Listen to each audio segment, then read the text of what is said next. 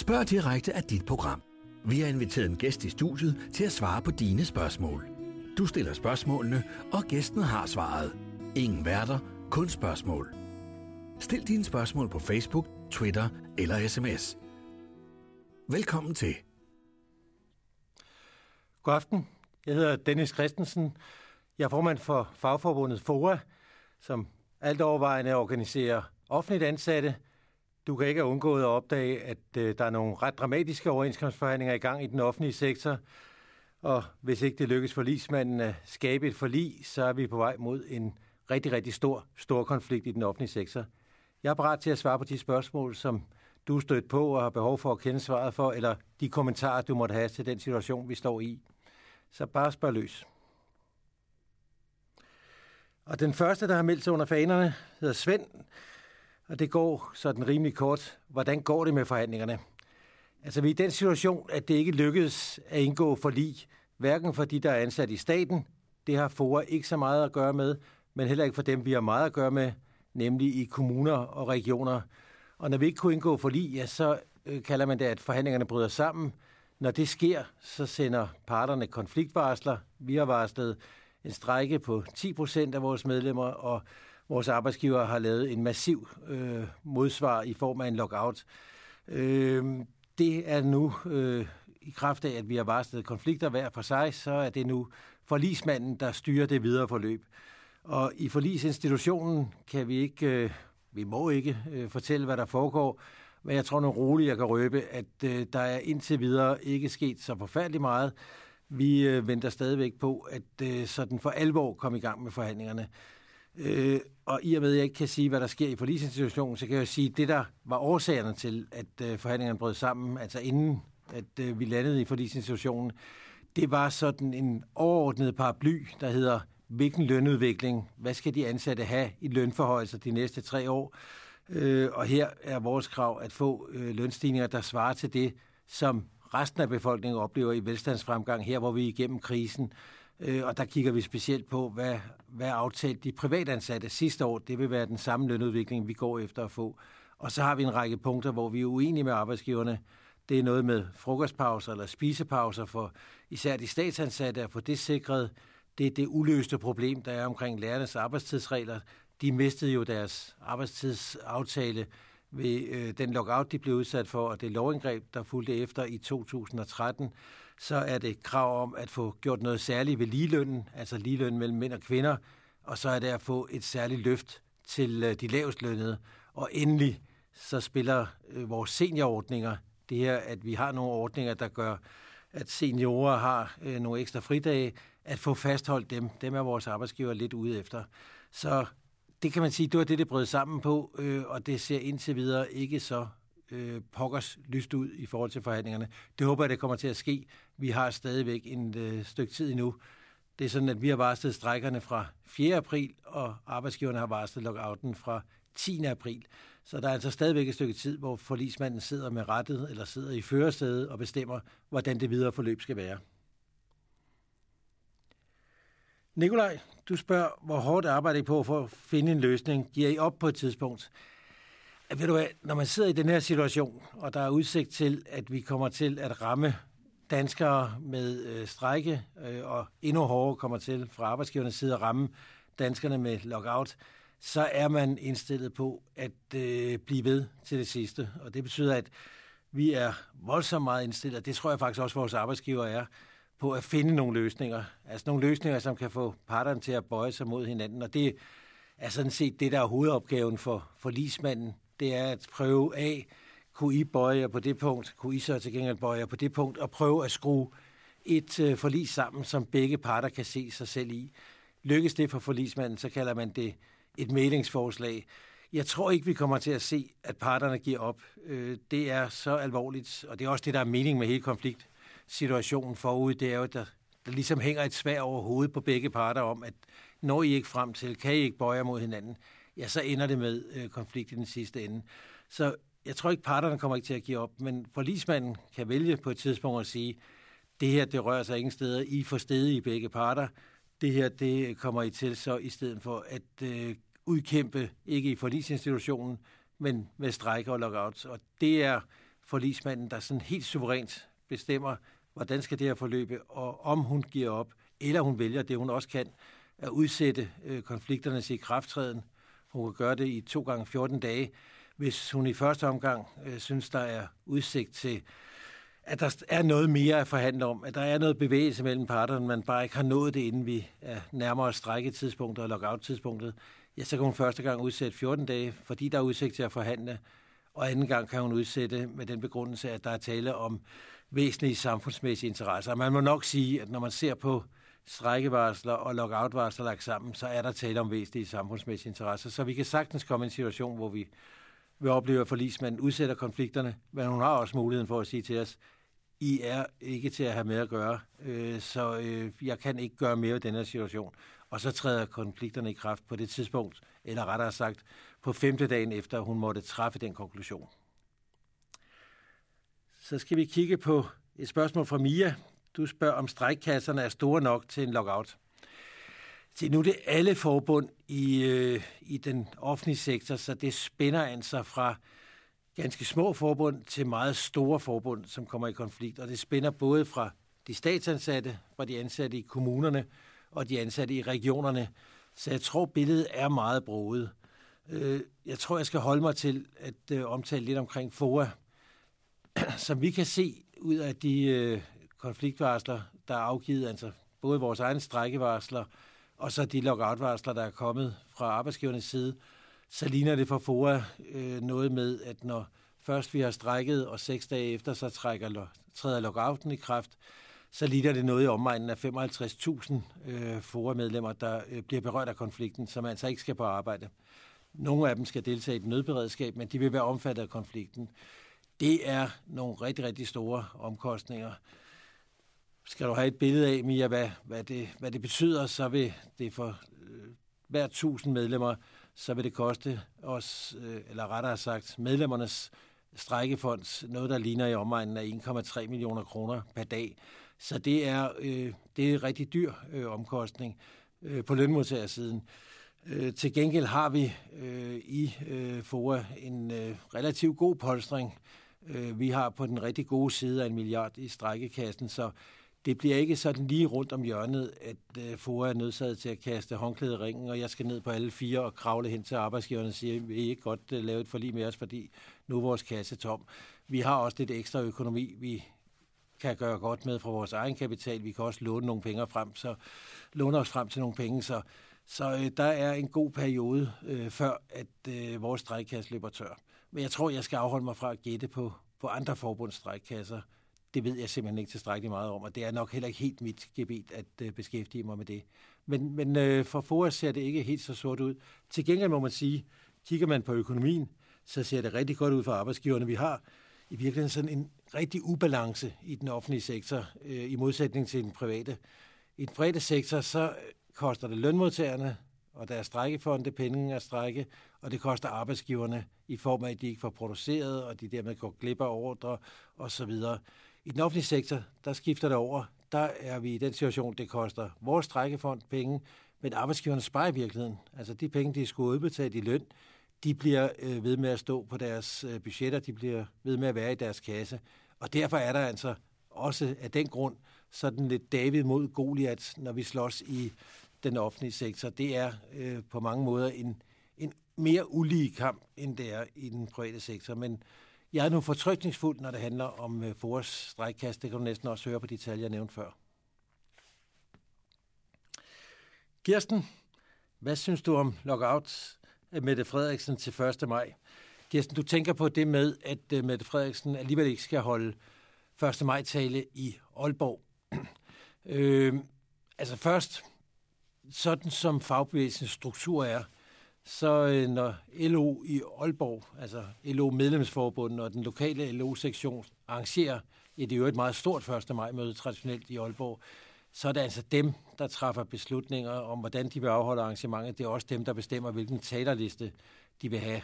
Det har vi ikke indflydelse på, hverken fra LO centralt eller øh, fra de enkelte medlemsforbund.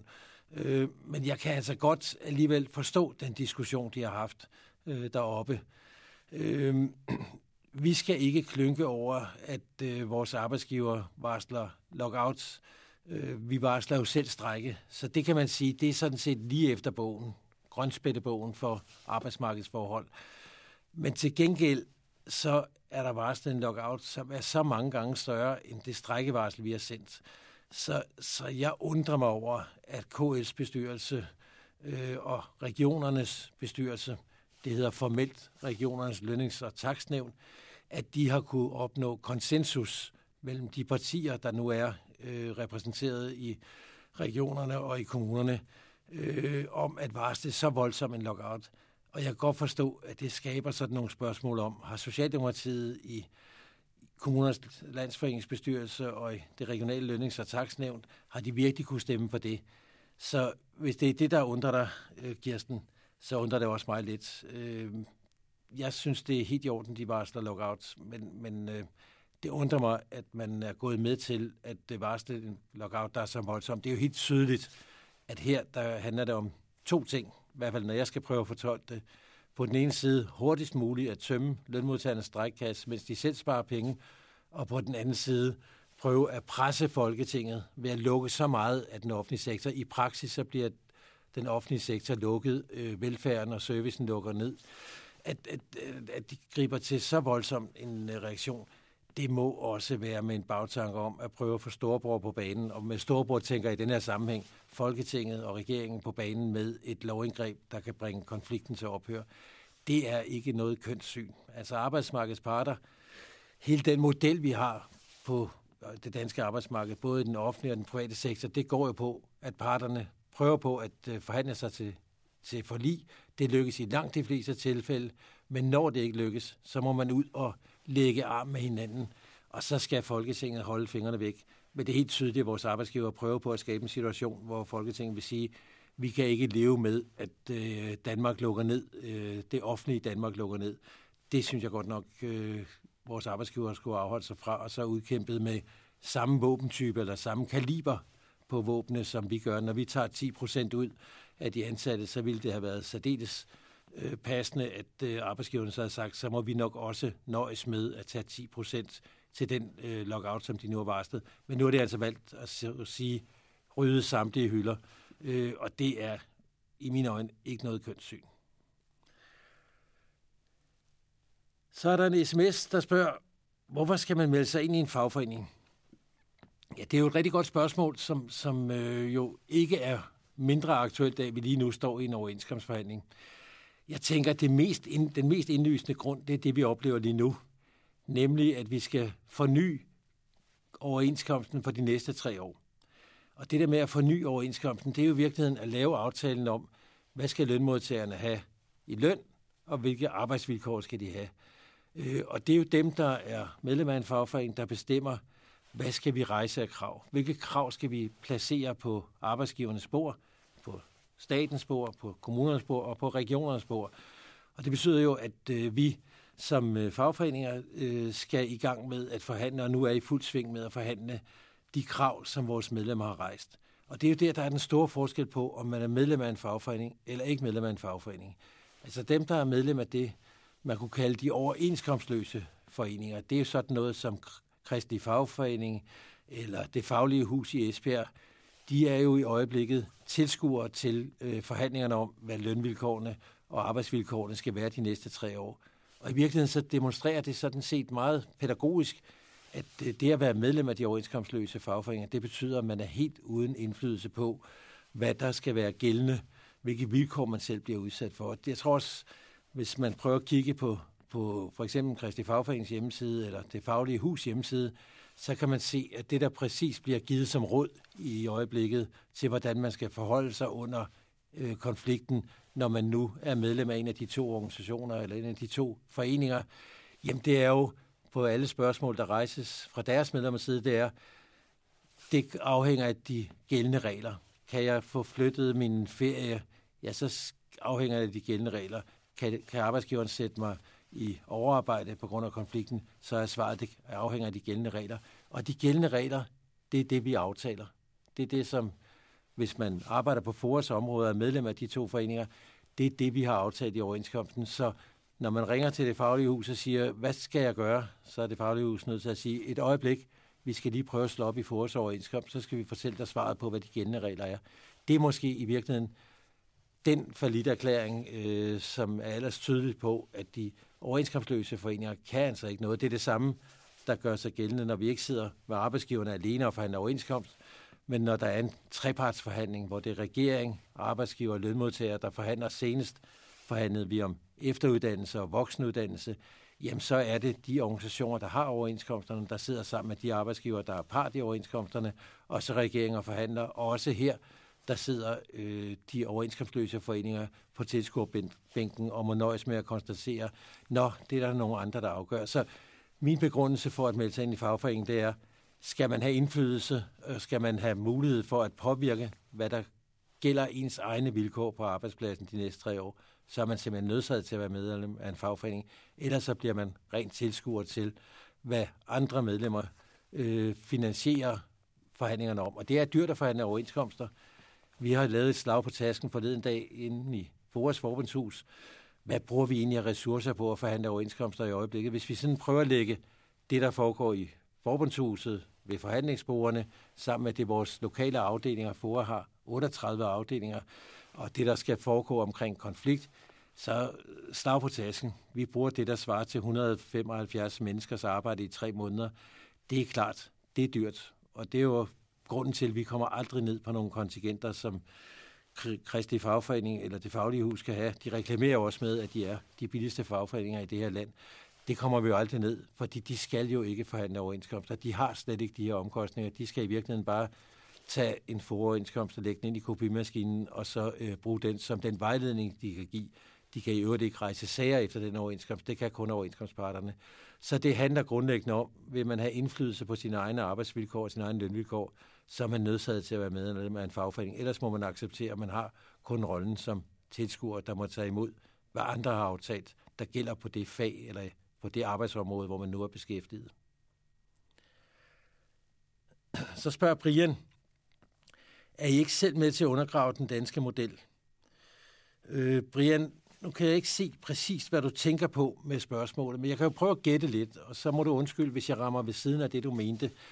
Men når vi eksempelvis øh, kritiserer øh, den måde, som vores arbejdsgiver varsler lockout på, som jeg lige gjorde for et øjeblik siden, og sagde, at det er helt ubrydende af proportioner, at øh, vi varsler strække på 10 procent, og de rydder resten af hylderne for ansatte, jamen så er det jo en kritik af, at den danske model, det her med arbejdsmarkedets parter selv forhandler aftaler og om nødvendigt lægger arm, hvis det er nødvendigt, øh, for at nå frem til kontrakten om de næste års øh, løn- og arbejdsvilkår, ja, så er det selvfølgelig også en kritik af, at, øh, at den danske model ikke rigtig fungerer helt på samme måde i den offentlige sektor, som den gør i den private sektor. Dels det, jeg nævnte med, at øh, vores arbejdsgiver tjener penge. De får jo kæmpe overskud af ikke at skulle udbetale løn i en eller anden periode, hvis der kommer en konflikt. Men det er også en kritik af, at vores arbejdsgiver jo, øh, især når det gælder staten, som altid har haft føretrøjen på i forhandlingerne mellem staten, det hedder Moderniseringsstyrelsen, og så øh, de statsansatte, ja, så har de politikere, der står for det, i det her tilfælde så er det Sofie Løde som innovationsminister, der, der fører forhandlingerne, så har hun jo både en øh, arbejdsgiverkasket og en lovgiverkasket. Og der, hvor det går rigtig galt, det er, hvis øh, man som politiker ikke kan skelne mellem, hvornår man har arbejdsgiverkasketten på, og hvornår man har lovgiverkasketten på. Hvis man ruder rundt i det, så er vi op imod en overmagt, som ingen kan, kan nedkæmpe, nemlig den overmagt, der ligger i, at man både øh, skal forhandle med sin modpart, men man i øvrigt også kan gå til Folketinget og bede om at få et lovindgreb, der sætter sin modpart ud af spil. Så, så jo, der er grund til at kritisere den danske model, men jeg synes godt nok, vi bruger alle øh, de redskaber, der er i den danske model, når vi jo først har et forhandlingsforløb, derefter et forløb i forlismandsinstitutionen, som jo er rigtigt hedder statens øh, mailingsinstitution øh, i, i arbejds, til at forhindre, at der opstår arbejdskonflikter, øh, og så efterfølgende lægger arm. Så følger vi sådan set øh, alle de spilleregler, der er. Så jeg synes, vi pænt og ordentligt, og det gælder både arbejdsgiversiden, hvis de opfører sig ordentligt og ikke blander arbejdsgiverkasketten og lovgiverkasketten sammen, og så også på den anden side af bordet øh, med vores lønmodtagerkasket, så følger vi faktisk den danske model øh, ordentligt, men den er anderledes i den offentlige sektor, end den er i den private sektor. Så er der en vis sms, der spørger, hvordan kan I tidligere kaste os ud i en strække med lockout-risiko, uden at spørge os? Øh, og her tænker jeg på, at du, du spørger til dig, der har stillet spørgsmålet, uden at spørge de medlemmer, der i givet fald skal i strække eller lockout. Det har vi sådan set mandatet til, fordi det ligger jo i de faglige organisationers vedtægter, ellers så kunne vi det ikke, at når vi kommer til en overenskomstfornyelse, og hvis vi ikke ud fra de krav, som vores medlemmer har, har rejst, og den måde kravene kommer til verden på i FOA, det gælder også andre organisationer, det er jo, at der først er en medlemsdiskussion ude på arbejdspladser, i klubber, frokostmøder, fyraftensmøder, derefter i den lokale fagforening og endelig på landsplan, om hvilke krav er det så, øh, vores medlemmer vil have, at vi skal lægge på bordet foran vores modparter for at få os vedkommende i kommuner og regioner. Og det indebærer, at vi samtidig i vores vedtægter har fastslået, kan vi ikke nå til et forlig, som vi kan sende til uafstemning, og dermed spørge medlemmerne, om det er godt nok, jamen så øh, skal vi varsle konflikt, og så øh, kommer øh, vores medlemmer i konflikt. Det betyder også, at kan forlismanden nå frem til et forslag øh, til et forlig, jamen så bliver det sendt øh, til uafstemning. Så er det FORAs medlemmer for, for vores områdes vedkommende, der kommer til at tage stilling til, at ikke bare om det er godt, men om det er godt nok til, at øh, vi hellere vil tage det, end skulle ud i en arbejdskonflikt. Lykkes det efterfølgende, at en konflikt er gået i gang, at opnå et forlig, så kommer medlemmerne også til at tage stilling til. Det er jo medlemmernes løn- og ansættelsesvilkår, og derfor skal medlemmerne af FOA og af de andre forbund naturligvis selv tage stilling til, om resultatet er godt nok. Og så er det flertal, der afgør, om tommelfingeren bliver vendt opad eller bliver vendt nedad. Så faktisk er det medlemmerne, der spiller den helt centrale rolle. Først med at formulere kravene, og efterfølgende med at tage stilling til, om et forlig er godt nok eller ikke er godt nok. Så medlemmerne har den afgørende stemme, også øh, når det handler om, hvorvidt en overenskomstsituation skal ende med forlig eller ende med konflikt. Så spørger Per, er det rimeligt, at I støtter politiske partier med medlemmernes penge? Nej, det synes jeg ikke. Og derfor har vi ikke gjort det i, ja, slag på tasken, uden jeg kan overstale de sidste 25 år, eller noget i den stil, i FOA, måske lidt længere. Øh, vi har valgt at sige, at øh, det, at øh, medlemmerne betaler til at få varetaget deres overenskomstmæssige interesser, er ikke det samme som at medlemmerne ønsker, at vi skal bruge deres kontingenter til at støtte politisk virksomhed. Og derfor yder vi ikke øh, partistøtte til øh, partier, ligesom I heller ikke vil se FOA komme ud og anbefale, øh, hvor man skal sætte sit kryds. Jeg er ret overbevist om, at FOAs medlemmer gerne vil have sig frabedt at få sådan en, Dennis synes, I skal sætte krydset her, eller der, eller der på øh, stemmesedlen. Til gengæld, når vi spørger vores medlemmer, det gør vi i rigtig mange spørgsmål gennem medlemsundersøgelser, for at sikre, at vi nu er i balance med det, som vores medlemmer ønsker, vi skal. Når vi spørger om, øh, skal vi blande os i politik, så er det helt entydigt, at vores medlemmer siger, I har bare værsgo både at skaffe de bedste overenskomster, I har også bare værsgo at øh, banke på dørene på Christiansborg, øh, når det handler om den lovgivning, det der ligger rundt om arbejdsmarkedet. Lovgivning omkring øh, barsel, lovgivning omkring øh, eksempelvis øh, arbejdsmarkedets øh, forskellige øh, reguleringer. Det kunne være ferielovgivning, det kunne være lovgivning omkring virksomhedsoverdragelse, hvordan lønmodtagerne er stillet der, og så er der stribevis af andre lovgivninger. Jeg tror sidst jeg kiggede efter, så var der mindst 25 love, der, der har betydning for arbejdsmarkedet der er svaret helt entydigt for vores medlemmer. I skal blande jer. I skal prøve på at opnå så en god en lovgivning set i forhold til lønmodtagernes rettigheder og deres retsstilling som overhovedet muligt. Så der er altså på samme tid et ønske om, at vi prøver at påvirke politikere, påvirke dem i kommunalbestyrelsen eller regionsrådet og på Christiansborg, men også en klar øh, holdning hos vores medlemmer om, I skal ikke bringe vores kontingenter videre til de politiske partier det kan I selv øh, finde, det kan vi selv som medlemmer finde ud af, øh, hvis vi ønsker at støtte de politiske partier. Så lidt hus forbi til det der spørgsmål omkring øh, politisk støtte. Vi gjorde det samme i LO øh, tilbage på en ekstraordinær kongres i 2002, hvor, øh, undskyld, 2003, hvor øh, LO øh, op til den kongres besluttede sig for at ophøre med at øh, yde partistøtte, øh, og dermed er der hverken fra LO eller fra øh, FOAs side checks, der strømmer øh, fra øh, forbundskasserne til øh, politiske partier. Øh, vi skal alligevel spørge vores medlemmer hvert år, om de ønsker at blive fritaget for, for øh, at yde støtte. Det er simpelthen et krav i, i lovgivningen, men det har ingen praktisk betydning i FOA, fordi vi ikke yder øh, den type støtte, og tilsvarende gør LO heller ikke øh, i forhold til det kontingent, vi tager og bringer videre fra FOA til LO til at finansiere LO's drift. Så er semester spørger, rykker parterne overhovedet på sig i forhandlingerne? Se, nu er vi jo i den der situation, jeg startede lidt tidligere, at øh, vi ikke må fortælle, øh, vi er underlagt en tavshedspligt i loven om forlismandsinstitutionen, så vi må ikke fortælle, hvad der foregår derinde. Jeg har godt nok sådan lidt spøgefuldt sagt til nogle kolleger, at øh, det kunne da være, at jeg skulle fortælle det. Jeg skal nemlig snart gå af på grund af alder, så kunne jeg måske sidde den af, øh, når jeg er blevet pensionist. Men, men vi respekterer det system. Øh, det er arbejdsmarkedets parter selv, der for rigtig mange år siden tilbage i 1910 bad om at få Folketinget til at øh, lave sådan en mailingsinstans, der kunne prøve på at øh, undgå, at øh, det endte med konflikter ved at mæle i den sidste instans.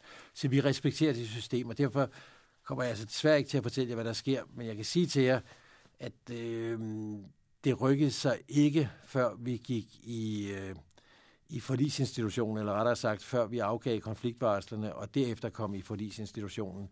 Øh, og I kan ikke se, at jeg rigtig ligner sådan en rigtig glad smiley endnu. Det håber jeg at komme til, inden vi kommer til øh, det tidspunkt, hvor strækken træder i kraft. Det var altså den 4. april, og det tidspunkt, hvor lockouten træder i kraft, som altså var den 10. april.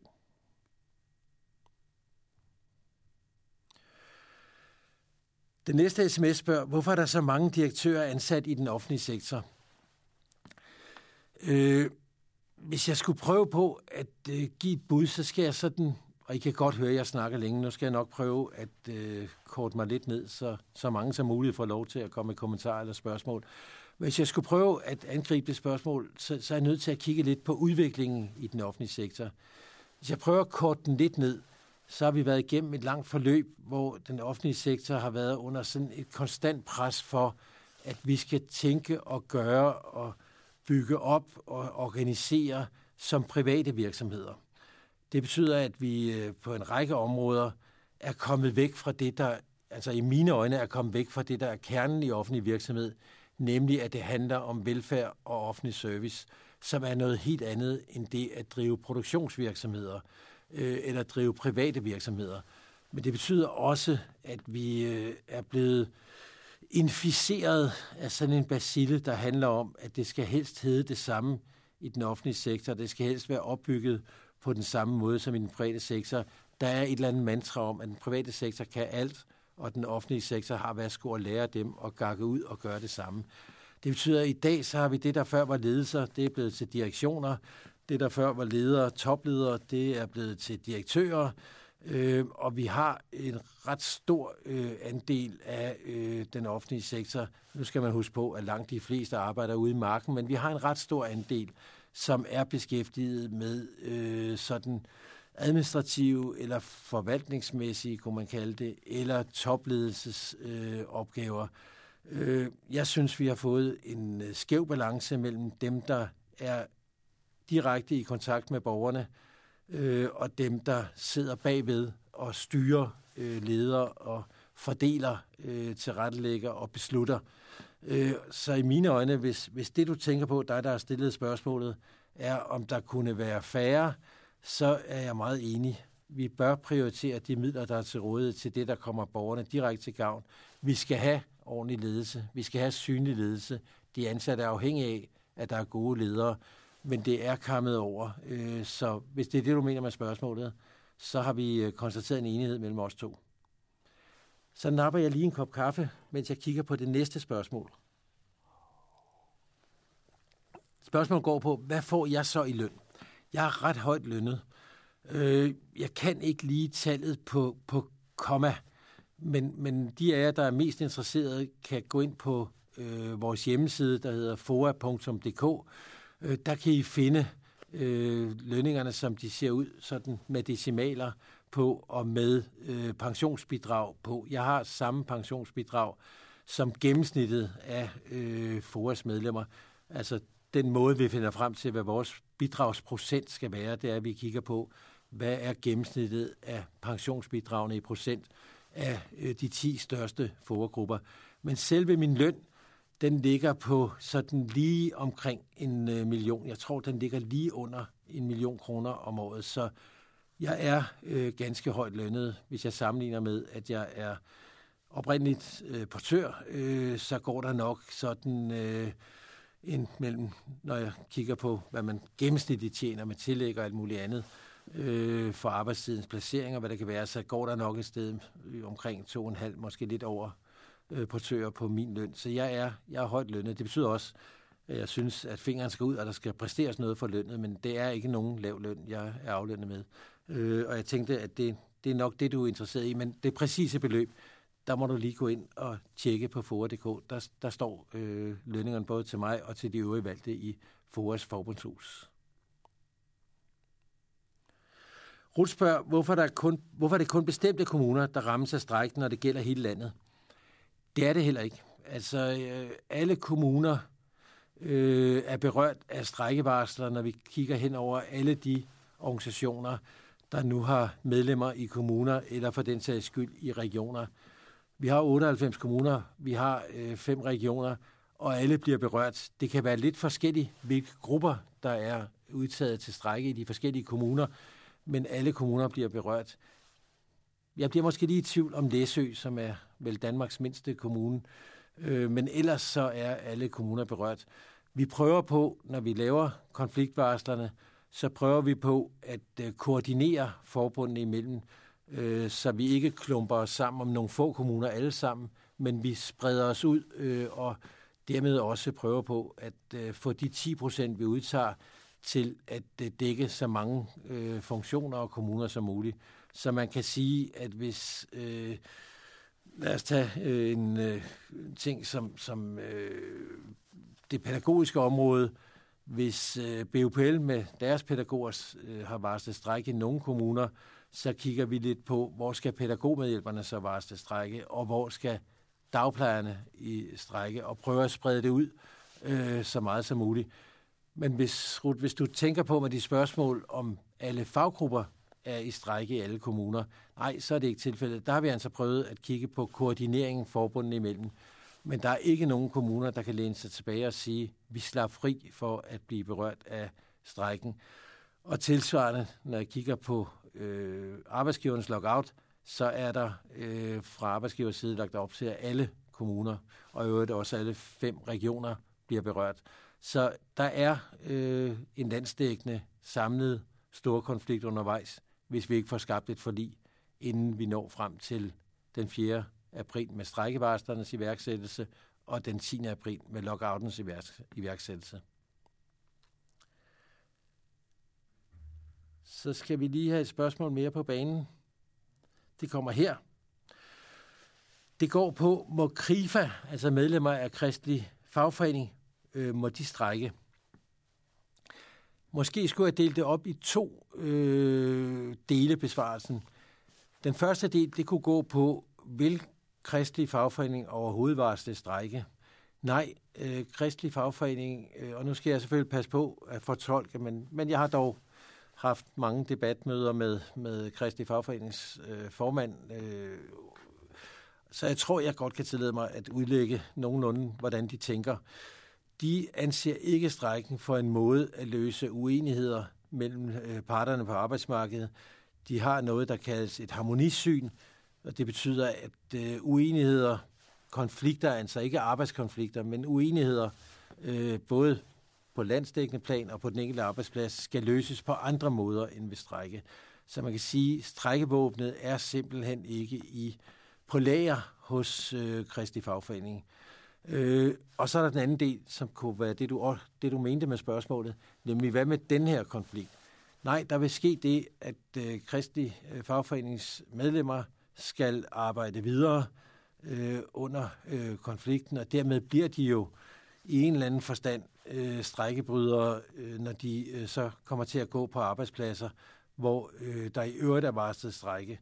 Øh, og det gør, at øh, det vil ikke i alle situationer være de mest populære kolleger, fordi resten af kollegerne altså øh, skal ud og tage det slæb, det er at være i strække. Når jeg siger slæb, så er det jo altså ikke mindst på arbejdspladser, hvor der stadigvæk skal holdes åbent, øh, hvor det er nødvendigt at lave et nødberedskab. Vi er selvfølgelig forpligtet fra FOAs side til at lave nødberedskab de steder, hvor mennesker er afhængige af hjælp. Altså ældrepleje, sygehusvæsen, handicap, institutioner osv. Og her øh, aftaler vi med arbejdsgiverne et nødberedskab, der sørger for, at vi ikke bringer nogens førlighed, liv, helbred i fare eller skaber risiko for veje i men. Øh, og der kommer det selvfølgelig til at øh, være meget synligt øh, og også meget provokerende for resten af kollegerne, når der så er nogen, der i øvrigt fortsætter med at arbejde, fordi de ikke er deltagere i kampen for, hvordan løn- og ansættelsesvilkårene skal være de næste tre år. Der må de nøjes med, som jeg har sagt tidligere, at være tilskuere, og de kommer så til at være i arbejde, øh, mens der er strække for de øvrige kolleger. Så er der en sms, der siger, hvorfor kommer det private arbejdsmarked ikke på banen? De er vel med i LO. Altså, vi har i en årrække øh, haft forskellige udløbsdato på vores overenskomster. Det betyder i praksis, at øh, det private arbejdsmarked typisk forhandler overenskomst et år før den offentlige sektor gør. Øh, og det kan I også se øh, på den her overenskomstforhandling, vi nu har i den offentlige sektor, at der havde vi året før, altså i 2017, sidste forår, var der overenskomstforhandling på det private arbejdsmarked. Der lykkedes det parterne at blive enige, øh, og dermed blev der ikke tale om konflikt, og det blev øh, godkendt de øh, meldingsforslag, der blev fremsat for forlisinstitutionen, øh, og dermed øh, blev det en overenskomstfornyelse i fredelig forstand, altså uden øh, konflikt. Men, men der har altså klassisk været øh, enten, at øh, der har været tidsmæssig forskel med et år, eller før vi fik det, så var der alligevel den forskel, at øh, de private arbejdsgivers overenskomster og de private ansattes overenskomster udløber en måned før vores. De udløber til 1. marts, vores udløber til 1. april.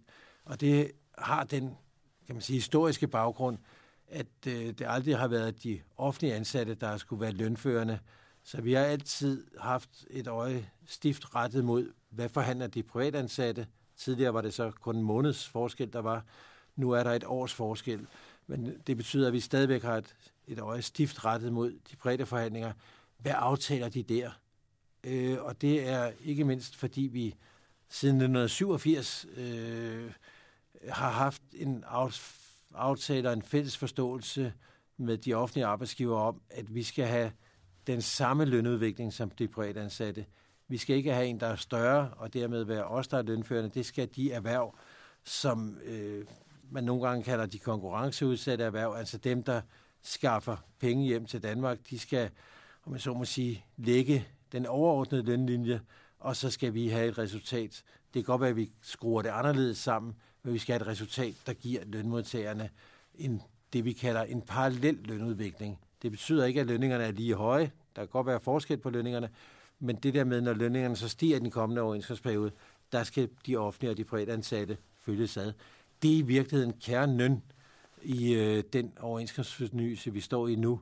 Vi er simpelthen grundlæggende uenige med arbejdsgiverne om, øh, hvad der skal til for, at de offentlige ansatte kommer til at have den samme lønudvikling de næste tre år, som de privatansatte aftalte sidste år, da de fornyede deres overenskomster. Øh, det er paraplyen hen over alle vores andre uenigheder. Det er det der med, at vi øh, ikke kan øh, få et nik fra arbejdsgiveren til, at vi skal have en lønudvikling, som følger med de privatansatte. Det næste er en sms, der lyder, at en kommunaldirektør tjener tre gange så meget som en SOSU-medarbejder. Er det rimeligt? Altså, lønrelationerne, altså forholdene mellem, hvad tjener de enkelte faggrupper, både på det private arbejdsmarked, men også i den offentlige sektor, det øh, er typisk sådan øh, udmyndtet på en lønstige. Hvis I ligesom kan forestille jer, at vi har en stige, der består af 55 trin, og så er de enkelte grupper placeret ind på nogle trin eller nogle klasser, af trin, man sådan stiger mellem, jo længere tid man har været der, fra øh, bunden og op til toppen. Der er nu ikke nogen, der er aflønnet helt nede i bunden, men, men fra øh, sådan noget, der ligner løntrin 9 og op til optrin, løntrin 55, der ligger sådan hele den offentlige sektors faggrupper placeret. Det betyder, at direktøren ligger øverst. De har så typisk noget, der ligger ovenpå, nogle tillæg, der ligger ovenpå løntrin 55, øh, og så ligger grupper ned. Der er en vis sammenhæng mellem uddannelseslængde, men ikke en helt tydelig sammenhæng mellem uddannelseslængde. Men, men det, du spørger om, det er jo i virkeligheden, hvor meget mere er man værd, hvis man øh, står for en ledelse af den samlede kommune i forhold til at stå for at øh, levere ude hos fru Jensen det, der skaber hendes livskvalitet, det, der afhjælper hendes funktionsnedsættelse, det, der gør, at hun får så godt et liv som overhovedet muligt. Og ved du hvad, det er jo, det er jo lidt øh, som det her med at måle, hvad er størst, et øh, tordenskrald eller rundetårn. Altså, du vil kunne få mange og lange forklaringer på, hvor ansvarsfuldt et øh, kommunaldirektørjob er, og det anerkender jeg også. Altså, man er jo leder for alle ansatte i kommunen, når man har et politisk system, som øh, det indimellem kan være relativt usagnemmeligt at være leder under. Øh, men i mine øjne, så er noget af det vigtigste i det her samfund, det er der, hvor vi som fællesskab, hvor vi som samfund sætter ind og siger, du har en funktionsnedsættelse, du har et problem, som vi som fællesskab finansierer, at der kan gøres noget ved. Og det er der, hvor vi, ja, vi både passer børn, øh, yder en pædagogisk indsats, vi uddanner øh, unge, børn og unge, vi gennemfører forskning, vi har længere, længere videregående uddannelser, hvor vi sætter ind med undervisere. Vi har øh, alle de opgaver, der knytter sig til at have en funktionsnedsættelse, ældre, øh, handicappede, udsatte grupper øh, osv.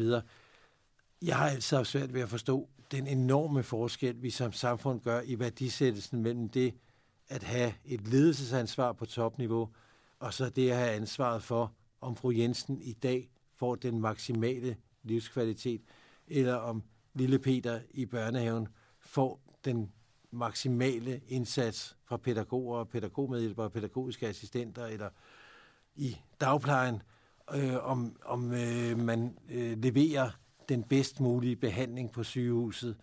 Jeg har altid haft svært ved at se den værdisættelse, og jeg, jeg synes, vi har en, en øh, meget skæv opfattelse af, hvad ansvar er. Jeg synes jo, det der ansvar, man har for andre mennesker, er enormt stort. Øh, og det, at man investerer sig selv, og det gør man jo, når man arbejder med mennesker. Man investerer jo en del af sig selv, og man er søgt inden for de fag, der er med mennesker at gøre, fordi man brænder for at gøre en forskel for andre. Jeg har altid haft svært ved at forstå, at der er så enormt stor forskel på at have ansvaret for at have ledelsesopgaver bag et skrivebord, og så stå ude hos borgerne direkte ansigt til ansigt, og være helt afgørende for, hvordan de borgers liv bliver. Så hvis, hvis de spørgsmål går på, at du heller ikke synes, at det er rimeligt, at forskellen er så stor, så er vi helt enige. Det er øh, en forskel, der er vokset, den er blevet større, øh, og det er i mine øjne den forkerte vej, det går. Vi burde prioritere dem, der af, er afgørende for, om danskerne får det gode liv, langt højere, end vi gør i dag. Nu kan jeg høre, at jeg næsten er ved at gå i sving, så jeg tager lige en kop kaffe og går videre til næste spørgsmål. Så kommer vi til, den, øh, til det sidste spørgsmål. Det går på, hvorfor udvælges KL-formandens kommune altid til konflikt? Er det personligt? Så bliver jeg nødt til lige at fortælle en lille historie. Øh, jeg opdagede, da jeg blev forbundsformand, at øh, vi efter en fusion med det gamle pædagogisk medhjælperforbund øh, var kommet derhen, hvor vores konfliktvarsler, øh, i hvert fald på det pædagogiske område, var koncentreret omkring dem, der sad i kommunernes landsforenings løn- og personaleudvalg. Det er dem, der er ansvarlige for overenskomstforhandlinger. Det bliver faktisk fred over. Øh, dels synes jeg, det er en lille smule barnligt. Øh, og dels vil det svare til, hvis KL så gik hen og sagde, hvilke forbund sidder i forhandlingsudvalget, på lønmodtagersiden, så er det de forbund, vi varsler lockout mod. Det er simpelthen ikke en, øh, en rimelig øh, og fornuftig og anstændig måde at behandle hinanden på. Så derfor er det fra FORAs side et øh, spredning af konfliktvarslerne ud over hele landet. Vi er oppe i den høje ende, når det handler om, hvor mange kommuner vi dækker. Jeg kan ikke huske det præcise antal, men vi har næsten alle kommuner dækket ind. Så jeg er ikke tilhænger af den der med, lad os lade det gå ud over dem, der repræsenterer arbejdsgivermodparten, for de kunne med lige så god ret så lade det gå ud over de forbund, der repræsenterer lønmodtagersiden. Og helt ærligt, så bliver det altså for pjattet og for barnet i mine øjne. Det er det alt for alvorligt, for det handler jo om medlemmernes løn og ansættelse de næste tre år, og det skal ikke bruges til at, øh, at lave sådan øh, voksenmobning mod dem, som jo har lige så gyldig grund til at repræsentere vores modpart, som vi som medlemmer af forhandlingsudvalgene i det kommunale, regionale og på det statslige område har til at repræsentere lønmodtagerne på de områder. Det var det sidste spørgsmål. Jeg håber ikke, I synes, jeg har svaret alt for langt, men jeg snakker meget. Til gengæld så er vi nået til enden nu, så jeg vil sige tak for nogle rigtig gode spørgsmål. Tak for i aften. Ha' en god aften.